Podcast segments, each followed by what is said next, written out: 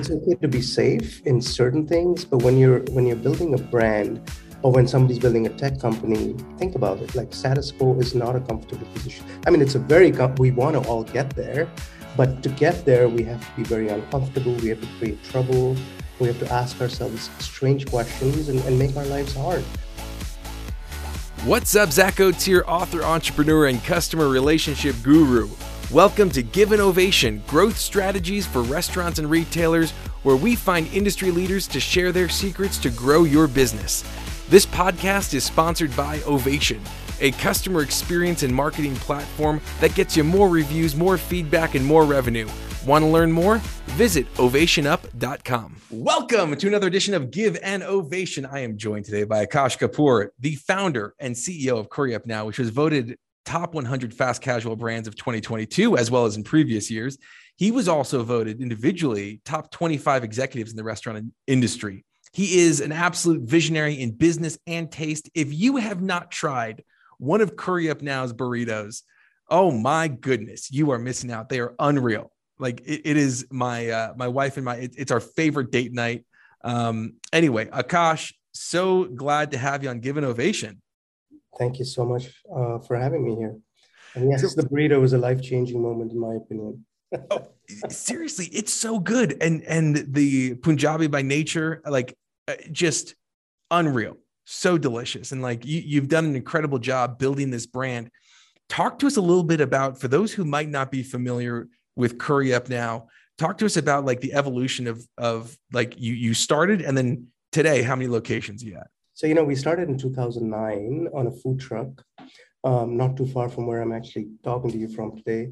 And it was just a weekend, Saturday, Sunday business. And in uh, San Francisco is where he's at, by the way. Uh, the Bay Area, but uh, we started uh, in Burlingame, in Burlingame, which is right by the airport, south of Got the it. airport. Yep. And uh, it was Saturday, Sunday, and I lived close by. My mom and dad uh, were living with me at that point, and so they would cook, we would cook uh, and food would just get shuttled over to the truck because it was a mile away, literally.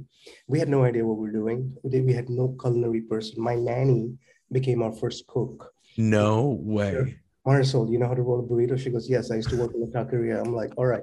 Um, so that's how it happened. And, and, you know, the first day we went out, there were 200 people in line. I'm like, What the heck? We ran out of propane. We just, we had no idea, right? Uh, people were waiting two hours for their food. It was, it was crazy. Um, and that happened for a few weeks, and then we started like figuring it out. Um, and so now, you know, one truck led to five, um, and then we started opening restaurants and bars and made our lives very complicated. Uh, and now, mm-hmm. and we started franchising, so we went up one more notch on the complication kind of chain. Um, and uh, and now we're you know we're in eight locations uh, on the corporate side of things. We opened uh, first location outside the Bay Area from from the corporate side, which is in uh, inside UCSD. We're very lucky to kind of get invited there uh, by the student body, and then we have locations in Atlanta, in Utah, in Sacramento, in Southern California. Now we're opening in Dallas and Austin the next couple of weeks. Very excited about that. Um, and then North Carolina is next. Uh, so yeah, there's a lot going on that is that is unreal so you you are the food truck dream i mean like this is so many people start food trucks they could become Akash. And i think that and they uh, do a lot of a lot of them do you know? Yeah. And and i think that it's uh, it's incredible what what you've built. Now one of the things that's really interesting though is if you go to akash's linkedin on his you know uh, about where he works he doesn't call himself the founder and ceo he calls himself the chief troublemaker. Talk to us a little bit about that and what what that mindset means to you. You know a couple things. One is I always say status quo sucks, right? Like it's the worst thing in the world. It's okay to be safe in certain things, but when you're when you're building a brand or when somebody's building a tech company, think about it. Like status quo is not a comfortable position. I mean, it's a very we want to all get there, but to get there, we have to be very uncomfortable. We have to create trouble. We have to ask ourselves strange questions and, and make our lives hard. And 12 years in, I still work you know this is a startup. That's how uh, my mentality is. Um, and you know and then the other thing i live by is if you don't get better you get worse. So mm. do that you've got to create trouble. And and you know and creating trouble is not you know bad human relations and employee relations. You know we, we have very good retention and things like that. It's more about like disruption. Like I, you know, living in this tech world that you know, now every everywhere is tech world. But you know, when we started 12 years ago, the Bay Area was kind of the the center of it all, right? Yeah. Um, and it kind of still is, but like let's disrupt. That was such a sexy word. Like we want to disrupt. We want to disrupt how Indian food is done, and that's what we've done. Uh, and so that's kind of the mentality of it all. And if you were to go back and and talk to yourself maybe seven years ago, so not not food truck Akash, but like you're starting to open up your own brick and mortar location. What advice would you give yourself five, six years ago as you were just starting off the, to open up the brick and mortar locations? You know, my biggest thing would be stay to your core, stay to your principles, stay, stay, stay simple. Because when you start growing, all of a sudden one location becomes two. It's like it's like having kids and your mm. first kid is like the center of the first dog you know same thing uh-huh. and you start having sex so then the love gets divided the attention gets divided same thing happens in a restaurant the more you build and and the further you get you lose a little part of that you know and people say franchising is an F word, and and okay, maybe it is. I don't think so. But even building corporate stores, you lose a little bit of control at each store because all of a sudden the founders, you know, I was cooking at the at the restaurant every day when we first opened. I was on the food truck cooking every day, um, and and but that goes away, right? So that's I think you, to to keep it very simple. And by the way, I'm saying this. I don't I don't live by it, but I sh- you know I I should have done that uh, and now I'm trying to get that all structured and like keep it simple. We sell five things that sell really well. Why do we sell 20? Things, things like that. And then also, I mean, experimentation is great. That's what I'm all about. Um, I like to give my guests, you know, the option of, hey, the next time you go to the restaurant, oh, wow, I've never tried that let me try that. So, you know, coming up with new things, which we've been very good at, but now we've slowed it down a little bit because we were doing it so much that we couldn't keep up with training, you know. Uh, and Interesting. Training, and, and again, training in one restaurant's easy. Training in 16, 18 restaurants is super tough. Yeah. And how did you, you know, like you, that's the thing that's really interesting is like you walk into a curry up now and there is no question about where you're at. Mm-hmm. You know, it is, it is so curry up nowy. And I think that's something that's really interesting. But like you go to the menu, and even though you have all these crazy designs on the wall and like all, these like really bright colors and um, great art, like you go to the menu and it's it's a really pretty structured menu, you know. And I think that's something that it's like, do you want this in a in a bowl? Do you want this in a in a wrap? And I think that that's something where it it uh, makes it, there's so many people who try to do so much. Mm-hmm. And especially, I think the benefit of you starting in the food truck is you you literally could not do a lot. And I think it's taken a lot of a lot of discipline over the last 13 years to not just keep adding, adding, adding, adding, adding.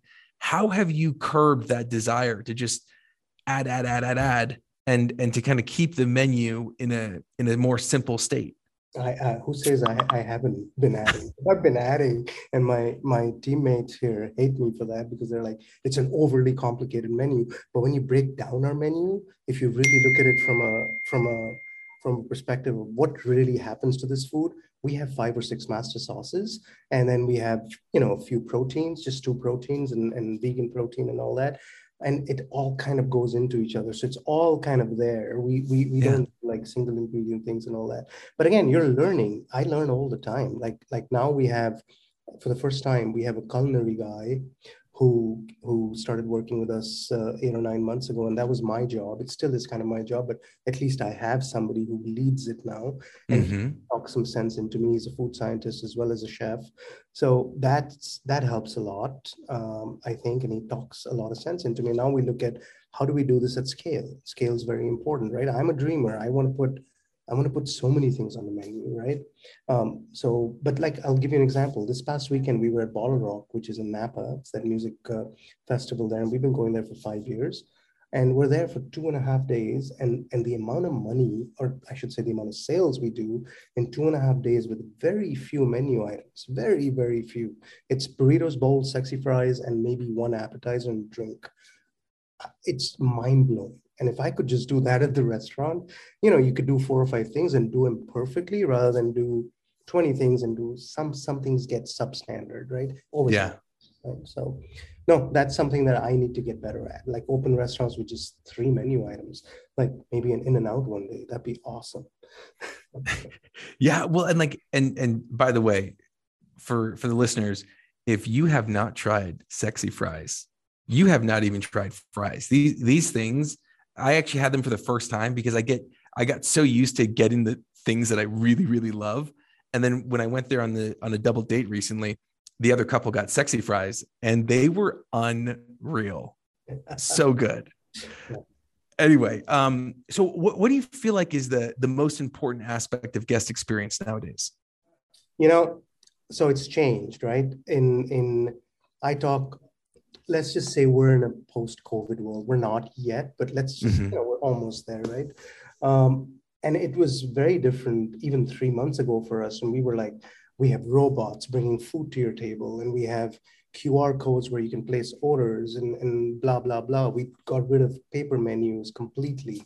Um, and, you know, then I started going to restaurants and I eat out a lot and I'm going to fine dining restaurants now and like some really fancy. I'm like, where's the menu? And we're six of us and everybody's on their phone for the 1st uh-huh. 15 minutes. I'm like, this sucks, right? this is not why we're here.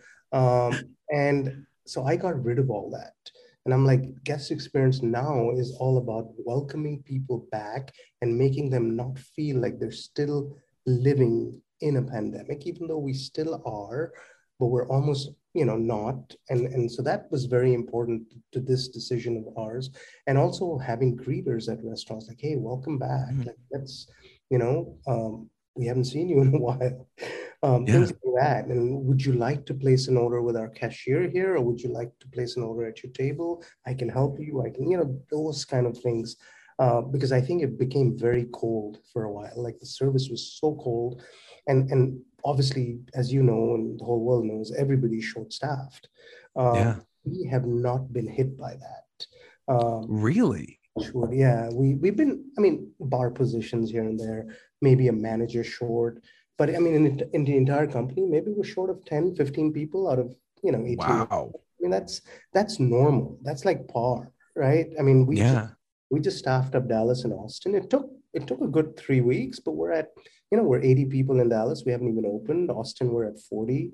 Uh, and, you know, it's fine. And, you know, we, we just opened uh, San Diego and we, you know, 10, 15 people we needed and we filled that.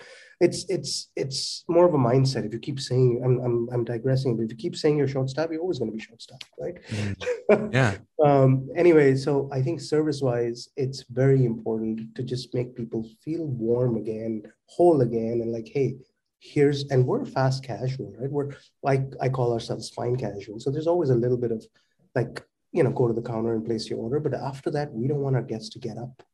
You can mm. go to the hmm. bathroom. We don't want to we don't want you to bust your table. We don't want you to get up for water.